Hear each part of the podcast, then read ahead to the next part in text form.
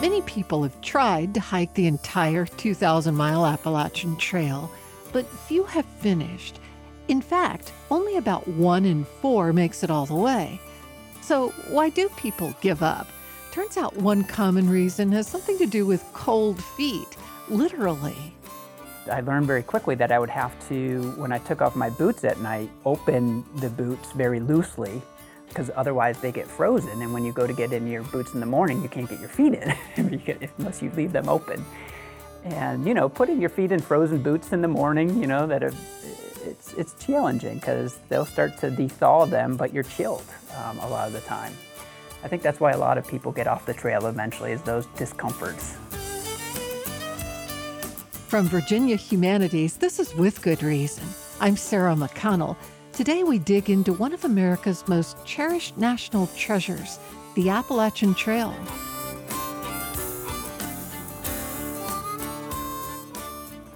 Later, we'll learn how national parks in the South used to be segregated. But first, the Appalachian Trail stretches from Georgia to Maine, 2,181 miles of rugged terrain. Many shudder at the thought of hiking the entire trail, but a few people see it as an opportunity, a challenge. Rodney Bragdon, a psychology professor at Shenandoah University, is one of those people. Rodney, you through hiked the entire Appalachian Trail, Georgia to Maine. Why in the world would you do that? What did you want to get out of the challenge? I've always loved uh, hiking and just being in the wilderness we actually started talking about, you know, what are the benefits from a psychological perspective of being outside. A lot of research has started to show this is great for you physically, but also great for you mentally. And so I started talking about it with some colleagues, and to be honest with you, some folks started joking, saying, you know, hey, you should you should hike the Appalachian Trail, and you can do some research along the way. And then later on, it, it just kind of started hitting me. It's like, you know, maybe I can do that. And so was born the trip, and I started looking into it and researching it and made it happen. Did you ever get lonely or bored along the way? No, not really in the least bit. I actually left February 18th, which is fairly early in the season for most through hikers, because I wanted to stay away from the big crowds that are starting these days. A lot more people are trying every year to complete the, uh, the Appalachian Trail. So one of my reasons for starting early was to try to seek that isolation and kind of stay away from what they call the bubble, which is the big group of people that leave between March 1st and April 1st.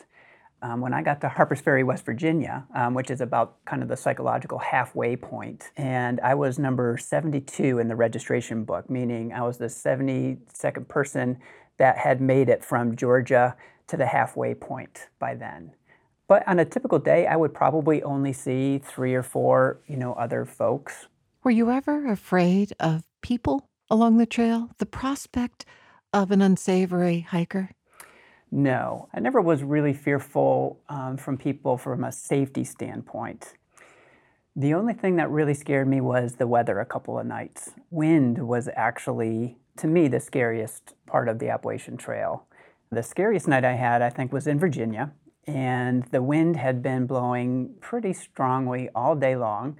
The wind was just seems like it was coming from every single direction, and the gusts were, were very, very strong. It really is the day where branches were falling down, you know, off of the trees. And all day long, I was hiking, thinking, where could I get to that might be protected? And I really couldn't find a side of the mountain or an area that was sheltered from these gusty winds. And, you know, people, when they set up their tent, they often forget to look up to see what the dangers are above you as you're setting up your tent. You know, is there a dead tree above you? So I was really being conscious of that, looking for this place to set my tent. And I finally just said, you know, this is it. This is the best place. I, I looked for the healthiest trees. I, I picked the spot that I thought was going to be the calmest for the evening. And I sat inside that tent listening to this wind howl, and I actually heard a tree fall in the distance, you know, from my tent. And I was just sort of so anxious and, and just sitting there worried about this. And I finally just said to myself, you know what, there's nothing I can do. There's nothing I can do to help decrease the risk of anything that might happen tonight. So once I had that thought, I kind of put in my earplugs and finally got some sleep. Were there some times when your heart just soared with the vista you encountered? Yes, I mean, you know, you really do have just these wonderful moments all along the way. You know, how could you hike for six months and not have those? I would start each day hiking with my headlamp on, you know, because the sun hadn't come up yet, so that I could make sure that I was experiencing the sunrises and just saw some really epic, epic sunrises so the very first hostel that I came to was in Georgia, and it is kind of a well-known hostel because it is one of the very first ones that you run into, probably after I don't know 30 or 40 miles that you've done. And that evening, a large group of 20-something kids came in. I call them kids. I'm 45. They wanted to party and, and kind of hang out very late. They did their own thing, and it was just too loud for me. And I remember I couldn't get any sleep because you know they were having a good time and and and so I, I remember getting up, I left at four in the morning, and I said, you know what, this is not for me. I'm going to get ahead of this crowd. And so I started hiking at four in the morning, and it was this very misty, cloudy morning, and my headlamp um, was very low on battery. So I actually had to hold my headlamp, not on my head, but I had to hold it down sort of by my knee level so that I could see the tread on the trail. And it was kind of this spooky environment climbing up to the next mountain ridge, and a group of coyotes had started to howl and make sort of all of this noise. And I just remember stopping for probably just five minutes and listening to the coyotes. And in this misty, you know, foggy morning was just a, a surreal experience that I just will always stick with me, you know. Part of you frightened, part of you in awe? You know, really no fear. Um, just what a what a great experience to have you know who else is going to be here at 4:30 in the morning you know experiencing this how how rough was it to encounter snow as you hiked yeah that was the, probably my biggest challenge for me one of the advantages to me is my hiking experience when I started so I was pretty dialed in with boots and backpacks and all the gear that you need I was experienced with it knew what I needed but those early months, the cold is very challenging. You know, once you stop hiking, you get chilled very quickly. So to try to stay warm during those that downtime is a challenge. And getting set up in the morning when you're taking your big mitts off to try to break down your tent and get breakfast ready and you know pack all of your items, your hands will get really cold and your feet are cold. And I learned very quickly that I would have to, when I took off my boots at night, open the boots very loosely because otherwise they get frozen. And when you go to get in your boots in the morning, you can't get your feet in unless you leave them open. And you know, putting your feet in frozen boots in the morning, you know, that it's it's challenging because they'll start to thaw them, but you're chilled um, a lot of the time. I think that's why a lot of people get off the trail eventually, is those discomforts. Did you make a fire every night, pretty much?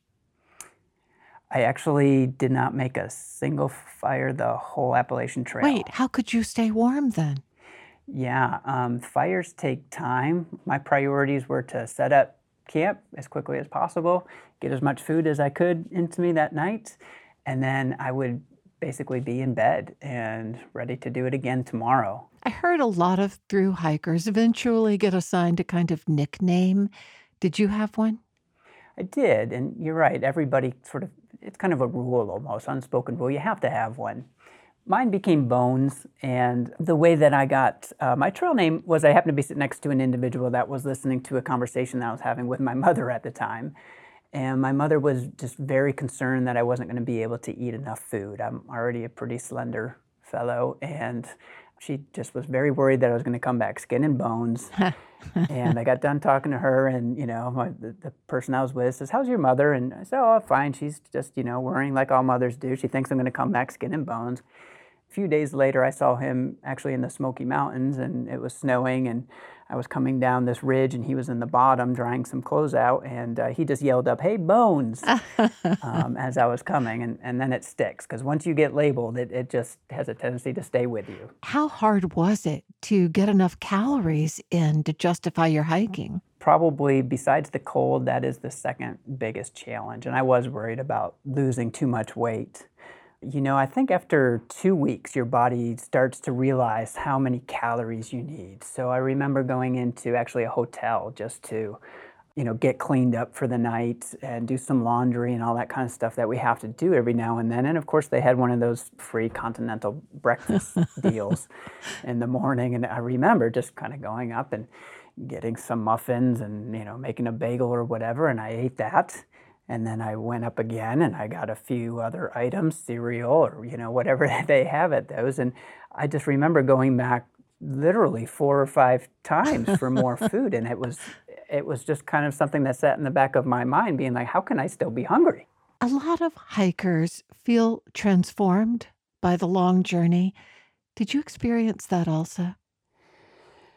The one thing that I noticed to change me was it really reinstilled my faith in, in humankind. You know, in today's society, we get so disconnected with technology and we're all so busy and these conversations are, are hard to start, and oftentimes we just don't talk to each other. And that was so different on the Appalachian Trail. Maybe it was just that I had the pack, and people love to talk to you and ask you what you're doing and you know what your experience has been. And people were just so overly warm and welcoming to me. I mean, it was very common for people to buy me dinner, buy me a beer, invite me actually to their homes to to have a meal or to get cleaned up and have a shower.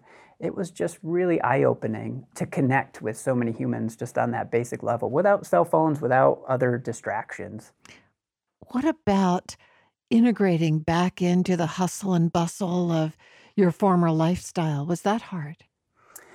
You know, to be honest with you, reintegrating back into society was way more challenging than getting used to being a hiker every day.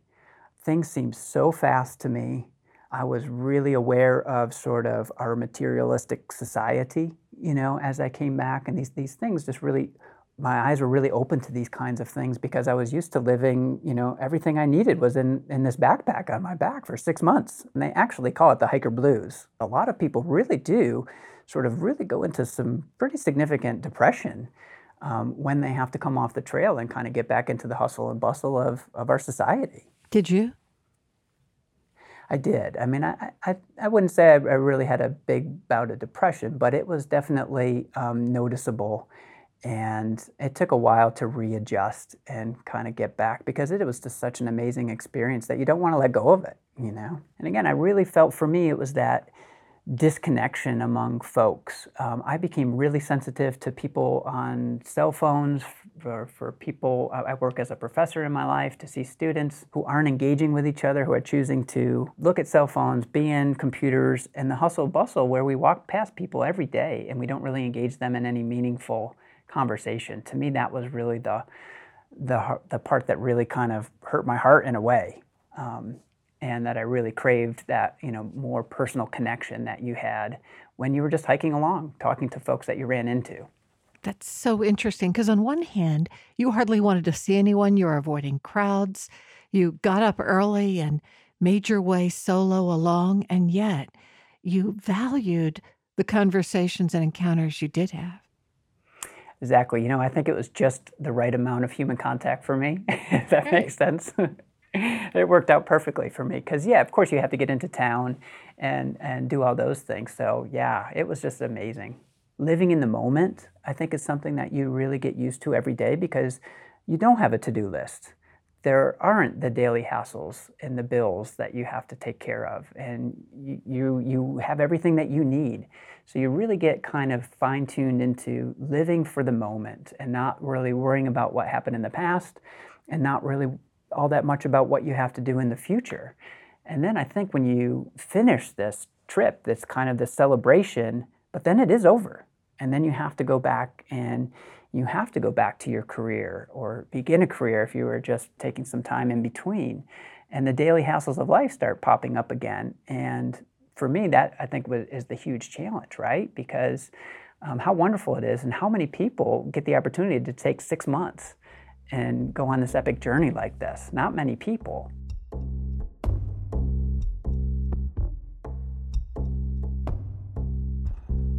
Rodney Bragdon is a psychology professor at Shenandoah University. Coming up next, the history of segregation at national parks in the South. When we think about our national parks, most of us conjure images of natural splendor preserved for everyone to enjoy. But this wasn't always the case. Erin Devlin of the University of Mary Washington says before World War II, national parks in the South were segregated, reflecting the laws and customs of the Jim Crow South. Yeah. Well, I think that one of the most useful sets of sources for me was letters of complaint that were written by African American travelers who were encountering this segregated landscape in the national parks and trying to make sense of what they were experiencing. Because many travelers came to the national parks in the southern states and they assumed that they would be integrated. They were federal parks. They may have visited another park in the West and not encountered any kind of racial distinction or discrimination being made. And so when they came to a park in the South and did encounter a for white only sign or a park ranger instructed them to move to another part of the picnic ground, um, they had questions about that. So, an example is a letter of complaint from the mid 1930s in Shenandoah National Park from an African American man who was traveling through the park with his family and some friends, and they stopped at a picnic area to have lunch. And for many African American travelers, the ability to have access to a picnic ground was particularly important because they were denied the ability to stop at other restaurants or roadside stops along the way. And so many African American travelers frequently packed food in their trunks to eat along the roadside. And so this particular gentleman had stopped with his family and friends at this picnic area. And as they were sitting down and getting ready to eat, a young white CCC worker, who was a Civilian Conservation Corps worker, helping to actually construct the park and lay the roads and all that, approached their party and told them to move to a different part of the park that had been set aside for the use of African American visitors.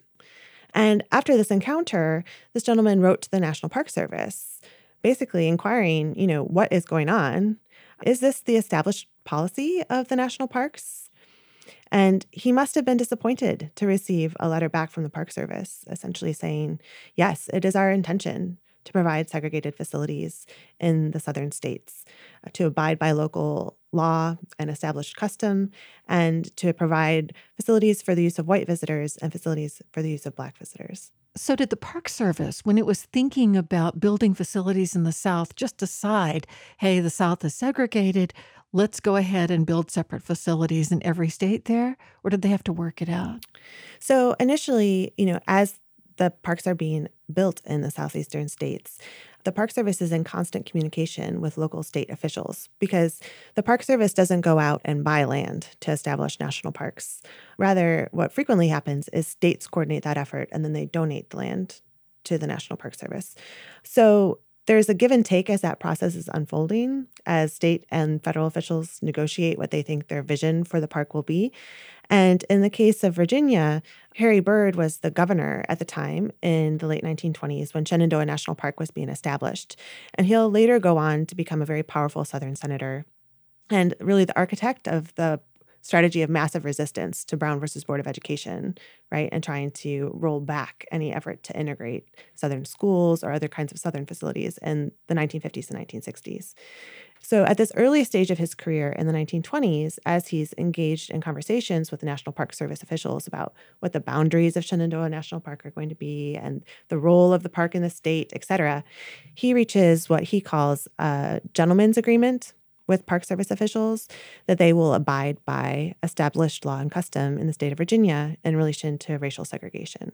So that was Harry Byrd for Virginia. Did this take place with governor after governor throughout the South? This negotiation with the federal Department of the Interior as to how to segregate their facilities? You know, ultimately, the National Park Service and the Department of Interior begin to discuss internally how they're planning to move forward as they're establishing parks in the southern states. And they do decide at kind of like a policy level that those parks that are established in states where segregation is common practice in schools and in restaurants and in restroom facilities, that they too will segregate visitor facilities um, in those states. In parts of the country where segregation is not common practice, then they decide that they're going to have integrated visitor facilities. When did we start to actually integrate the parks that had been segregated in the South? That unfolds slowly over the late 1930s, moving into World War II. So, as Secretary of Interior, Ickes, as well as the National Park Service, are receiving recurrent letters of complaint from African American visitors, as well as from white visitors as well, who are expressing their dismay that the federal government is separating the races in this way. He basically orders an internal review of this policy. And essentially, the decision that he ultimately comes to in the late 1930s is that he wants to experiment with integration at a single picnic ground to see what happens. Um, do white visitors object? Does violence erupt? Do people stop visiting the parks? You know, what is the outcome? A lot of arguments made against, you know, integrating facilities were arguments grounded in fear. You know, if we do this, then X will happen. And Ickes basically said, let's test it on the ground. Let's try it at one single picnic area. So they do that. Where? It's Pinnacles Picnic Ground in Shenandoah National Park within an hour of Washington, D.C. So, in some ways, Ickes is experimenting in his own backyard, right? This is a park that it's easy for officials in Washington, D.C. to travel to and get a sense of what's going on on the ground. Um, and that's particularly important because the local park superintendent um, did not support the notion of experimenting with integration in the parks. When the Park Service tried to minimize racial signs, like tried to make the white only and Negro only signs smaller, he wrote back to the Washington office saying, you know, I think what we need is more and bigger for white only signs, large enough to serve their purpose, is what he said. So there's this real kind of conflict about what to do in all of the southern national parks that is unfolding through this experiment at a single picnic area. So help me understand what segregated facilities look like in a single picnic area. There's signs and picnic tables, and they're separated by what? Well, so it really varies from park to park. In a park like Shenandoah, there were white only picnic areas. And then there was Lewis Mountain, the African American only picnic area. In many cases, what the Park Service is trying to do is to maximize racial separation. So, you know, they might situate one of these picnic areas for African American visitors in in a wooded, screened off place. They might locate an African American rest area at the bottom or the top of a steep hill. So it would be separated. And so these kinds of conversations are unfolding in correspondence between local park planners and the regional office and the federal office. And it's through that kind of documentation that we can begin to understand how these landscapes were constructed.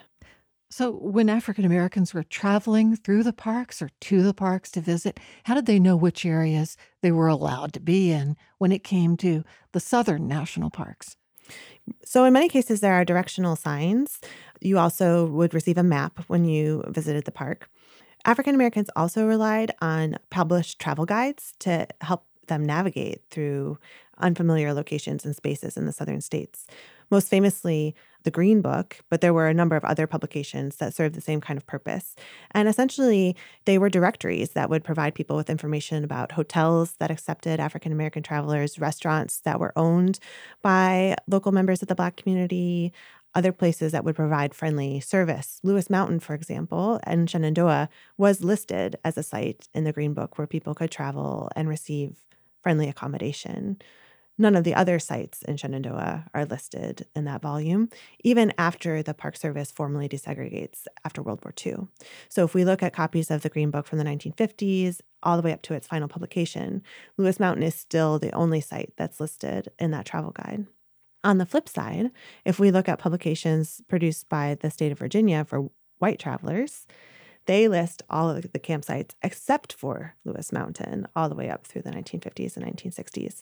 So even after the f- formal policy changes on the ground, it's important to understand that visitors are still being steered to these different sites and established patterns of visitation really do persist for decades. You know, digging through the park archives, you've uncovered some really special records from African American school children these were Girl Scouts and Boy Scouts? Yeah. So the Park Service also established facilities for organized camping. And these are places where Boy Scouts and Girl Scouts and YMCA groups and others could send troops and young groups of campers to stay in the parks for extended periods of time a week or even four weeks or longer periods during the summer months. As part of their programs, many of these young people produced their own newspapers or newsletters as one of the activities that they were engaged in. And these documents really provide us with insight into how these young campers that were 8, 9, 10, and 11 felt about their camping experience.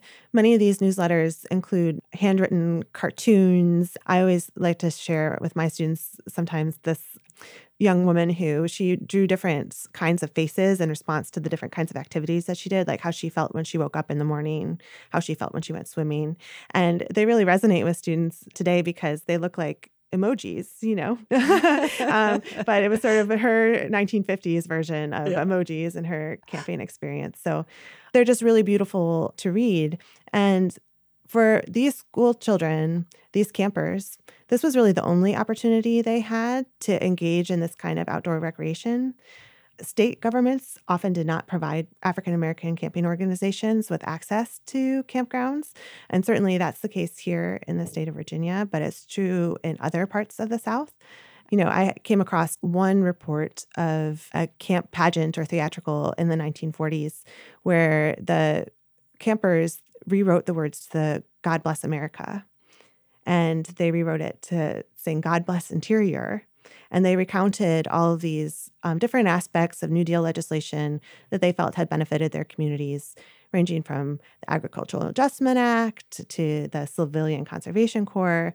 Um, but they concluded, you know, of no less importance, camps for you and me, you know, and just really embraced this opportunity to be in this outdoor space when that had been an experience that had been denied to African American school children. Do you actually have the words to that song? Yeah. I mean, they go on to say, and the one department which we have to thank, or our land established model parks and camps.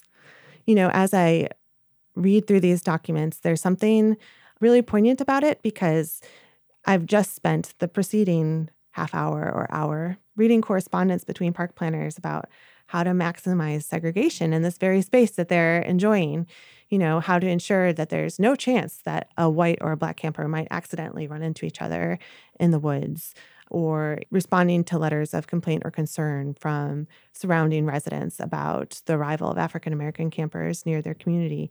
And so that's part of what I'm trying to get at uh, in this project, I think, is trying to understand how this landscape of segregation was created, the impact that it had on the way that we continue to experience parks today, but also the way that African American visitors really claimed some of these spaces for their own and used them to nurture and, and raise their children, used them to nurture their family relationships, and, you know, came to national parks as the routine part of Sunday school picnics and homecoming celebrations and all those kinds of things. Erin Devlin is a history and American studies professor at the University of Mary Washington.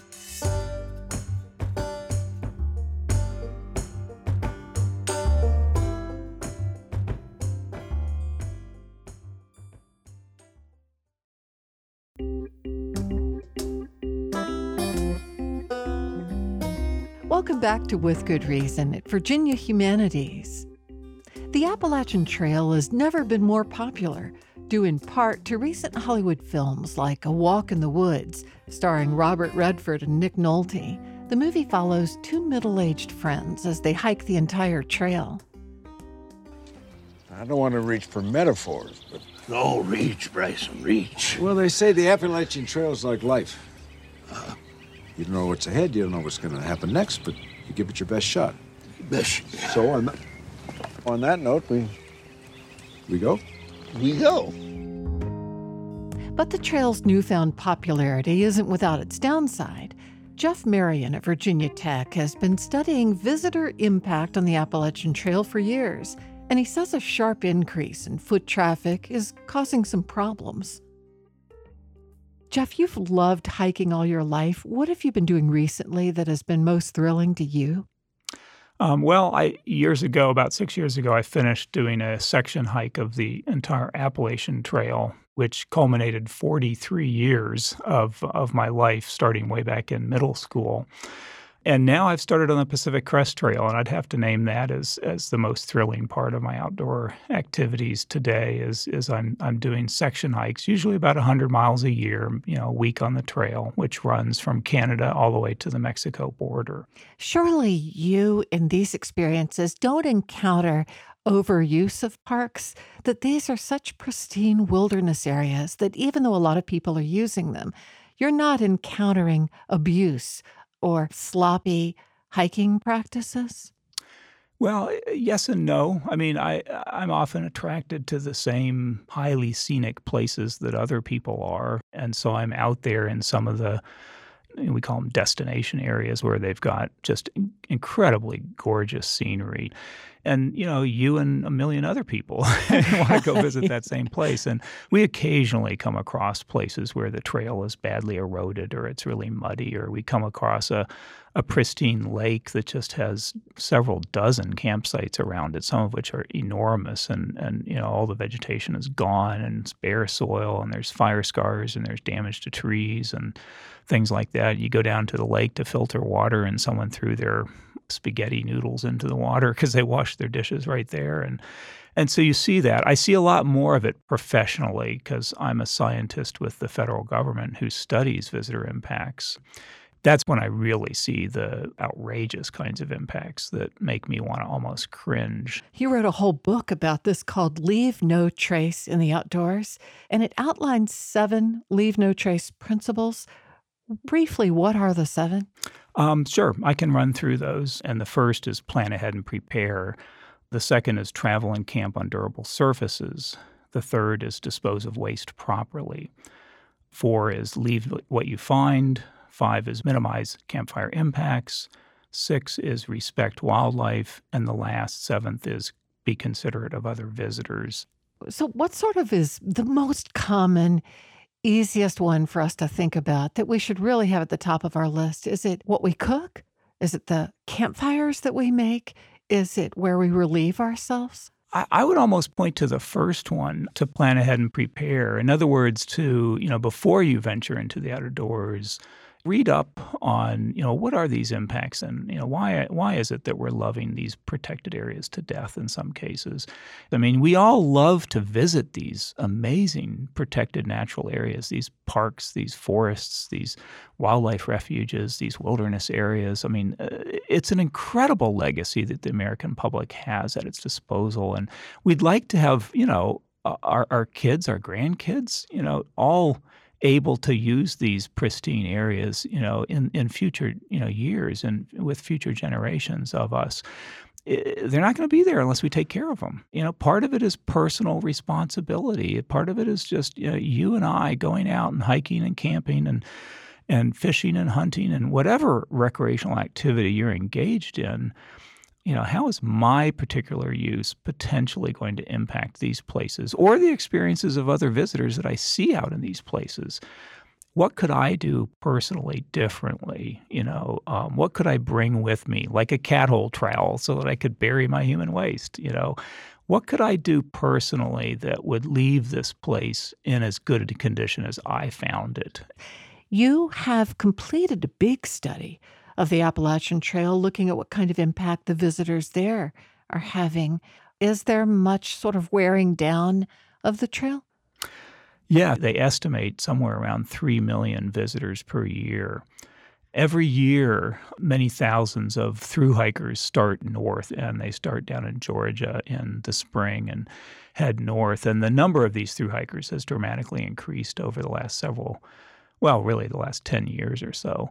Then as it moves north, it does disperse. But initially down in the deep south, you can have places like a, a gap where everyone camps next to a spring or something. And we were finding in some cases as many as 100 people all camping in that gap on, on a single night. The, just the, the very large number of people traveling north in this bubble of use is, is quite frankly creating some really serious problems for the trail community to deal with. Any ideas on what might lessen that?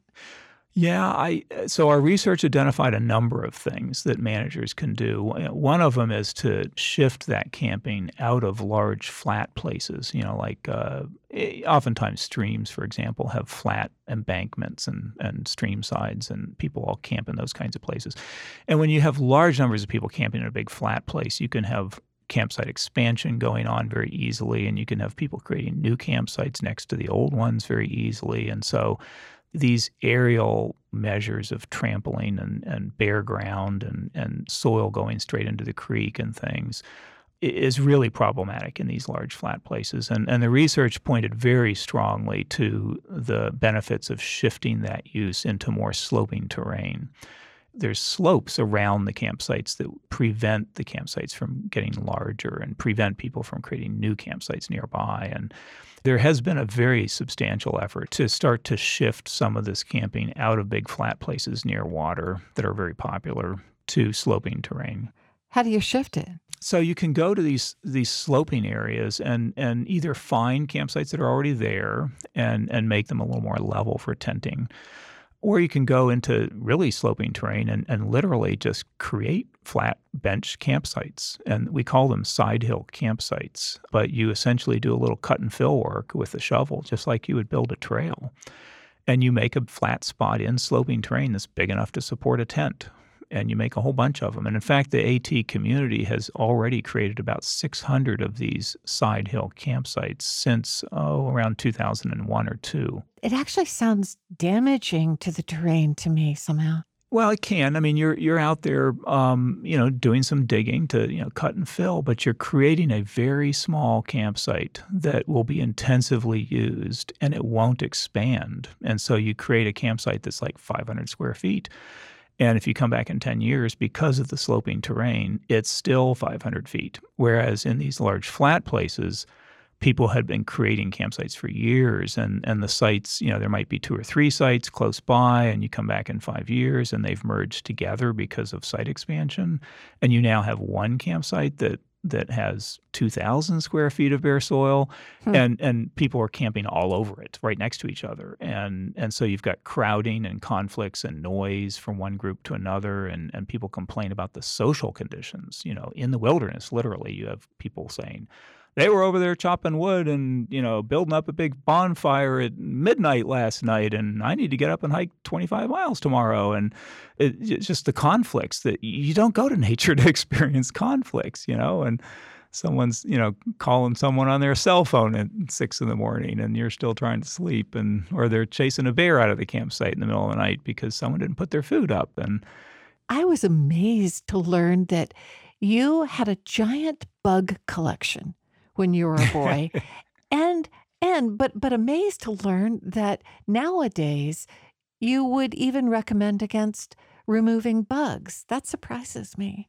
Yeah, I was a regular naturalist as a youth. Um, I read, there's a series of books called Foxfire Books, and I read many of them. And one of the things that I decided to do, I think I took earth science, and we had to make a small bug collection for earth science. And I had a kill jar, you know, filled with a chemical that immediately killed the bugs. And then you had to take them home and spread them out with pins on a, on a piece of styrofoam and then you mounted them in a box. And so I, I developed a fairly large collection. But you know, I, I, years and years later, I looked at that collection and I saw things like Luna moths, which are just gorgeous big moths. They're green in color. And I had a rhinoceros beetle, which is today a very rare beetle. It's very large. It's like two inches long and has a wingspan of about four inches. And and so I looked at you know some of those insects that were in my collection from then, which today are you know much more rare insects, and I, I sort of cringe and say you know I you know I, I shouldn't really have taken. I mean, common insects, no big deal, but but these somewhat more rare and somewhat more special, you know, insects, I, I sort of felt a regret that I had collected them. Do you have any fun trips planned soon for your personal hiking pleasure? I do. Um, I just had a meeting with my venture crew. These are high school students. We're going to canoe quite a few of the streams down in Florida. I'm really excited to do that. There's a bunch of different rivers that are crystal clear water. I mean, you canoe through them and you can see the alligators down on the bottom and turtles and things, all fish. I mean, so wow. crystal clear creeks. Yeah.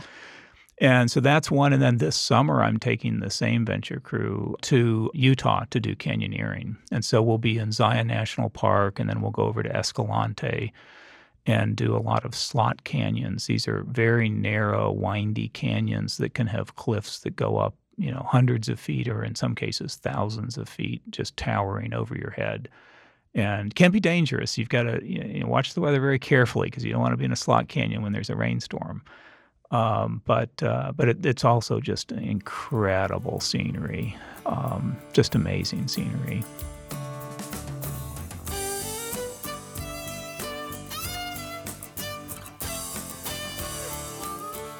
Jeff Marion is a professor in the College of Natural Resources and Environment at Virginia Tech. Coming up next, from socialism to hiker fashion trends, the many histories of the Appalachian Trail. Hiking is all about self sufficiency, being free, and exploring the wilderness. And it doesn't get much more American than that. But few people know the Appalachian Trail was first conceived as a socialist project. Mills Kelly is a history professor at George Mason University. He traces the trail's often overlooked history. Mills, tell me about your own experience hiking the Appalachian Trail. What portion of it would you hike when you were younger? I started hiking on the Appalachian Trail as a young teenager back in the 1970s, our Boy Scout troop was a hiking troop. Mostly we hiked in Shenandoah National Park, and the trail to hike in Shenandoah National Park was the Appalachian Trail. I had no idea as a young teen that the Appalachian Trail went from Georgia to Maine, and it wasn't until I was, I don't know, 15 or so that I came to understand that it was a 2,000 mile trail that I'd been hiking on. Did you ever yearn to do the whole thing? Constantly here's what happened. Uh, in 1970, a man named Ed Garvey, who lived in my neighborhood, um, through hiked the trail and then wrote a book about it called Appalachian Hiker Adventure of a Lifetime. And he came to my Boy Scout troop and gave a presentation about his hike. And I was captivated by the idea that you could hike from Georgia to Maine all in one year. So I really wanted to do it, and I had this plan that as soon as I graduated from college, that that's what I was going to do. and, of co- and of course, and of course, I needed a job, and so instead of hiking the Appalachian Trail, I worked. How far back do some of those trails that eventually became the 2,000 miles go? Surely portions were created by Native Americans. Oh, for sure. Um, some of the oldest trails in the eastern United States were all laid down by the Cherokee or the Mohawk or Algonquian people. So during the colonial era, then, as settlers began to build trading networks, they of course used the trails that the native population had already laid down. And some of those became our road system, and others then became trails in the mountains. So then in the late 19th century, as hiking clubs began to form and create trails for recreational purposes, they naturally used the trails that were already there, some of which were probably three, four hundred years old. Tell me about the man who first proposed linking all of these mountain trails into one continuous pathway. Were they not continuous to begin with, really? No, they weren't remotely continuous. Benton MacKaye was a very interesting man. He was a prominent American socialist, a regional planner, had done a lot of work for the U.S. Forest Service, and he was very concerned about the health of the working class population of the East Coast, the the workers in the big cities along the Atlantic seaboard, and his diagnosis for them was that they needed to spend more time in nature, and that a really good way for that to happen would be for them to get up in the mountains and hike on a trail or help to build a trail and or build a network of trails. And so in 1921 when he was convalescing after the suicide of his wife, he proposed uh, this Appalachian Trail in the Journal of the American Institute of Architects, of all places. And the idea caught on right away. And by 1925, there was an organization dedicated to making his vision into a reality.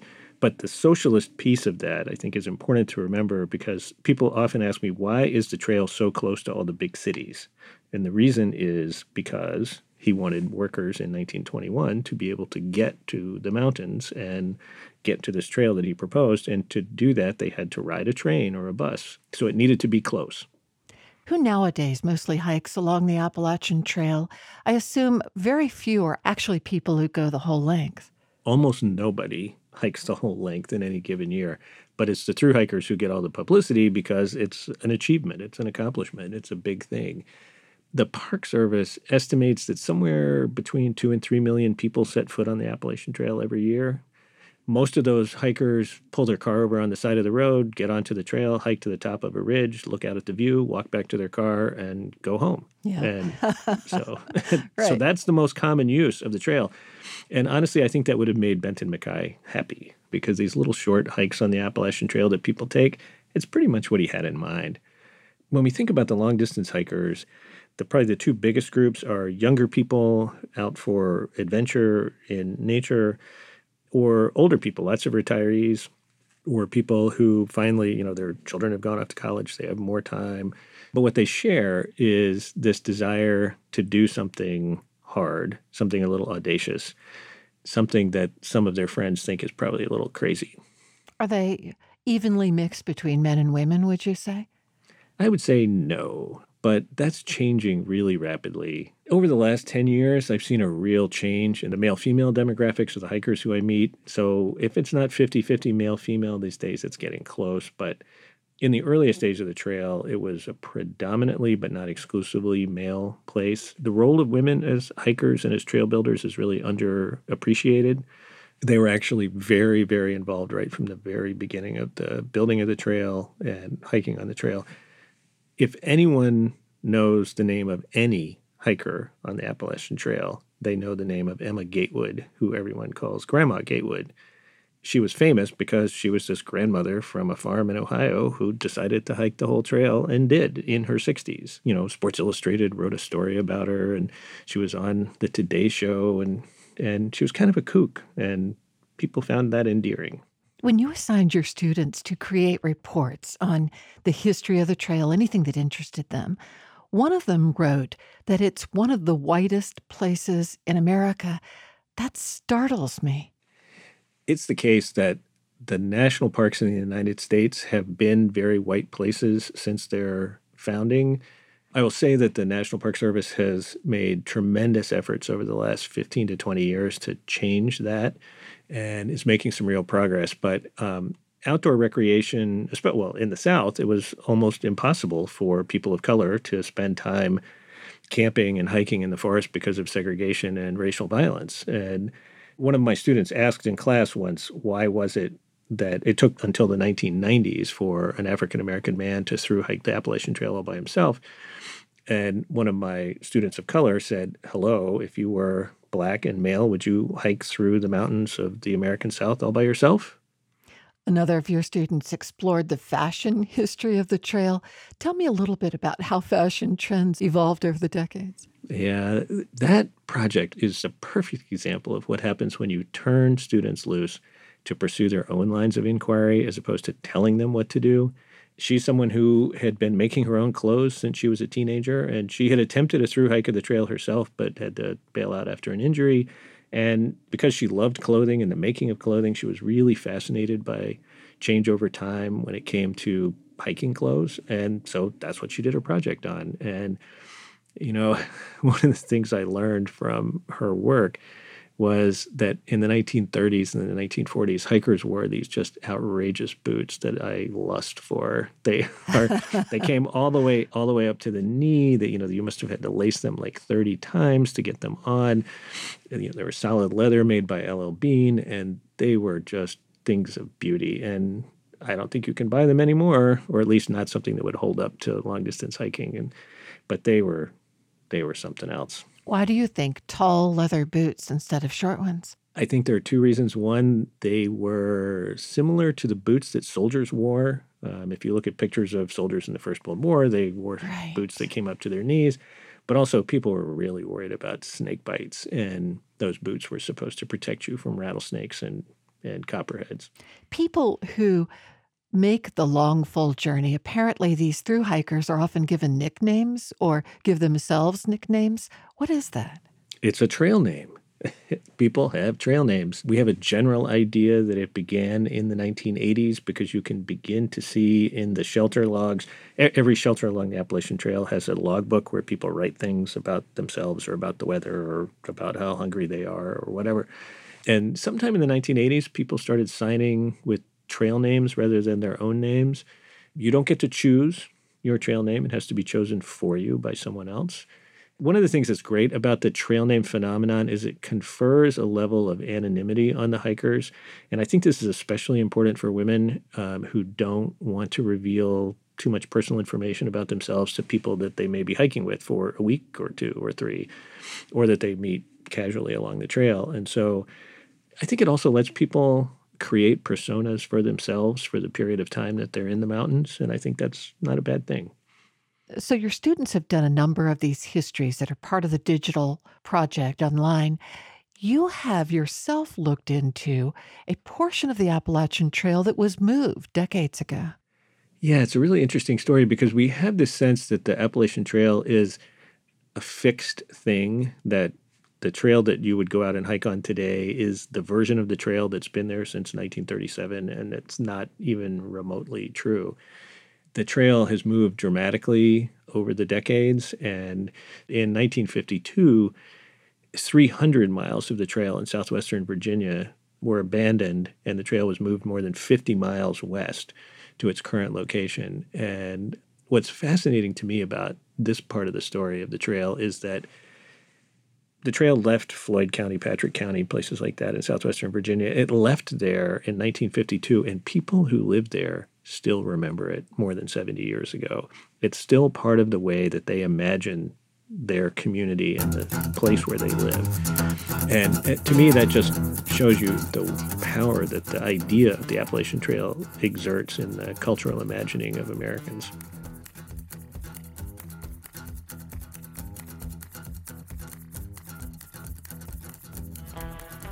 Mills Kelly is a history professor at George Mason University. To access his digital project, go to AppalachianTrailHistory.org. Major support for With Good Reason is provided by the law firm of McGuire Woods and by the University of Virginia Health System, uvahealth.com.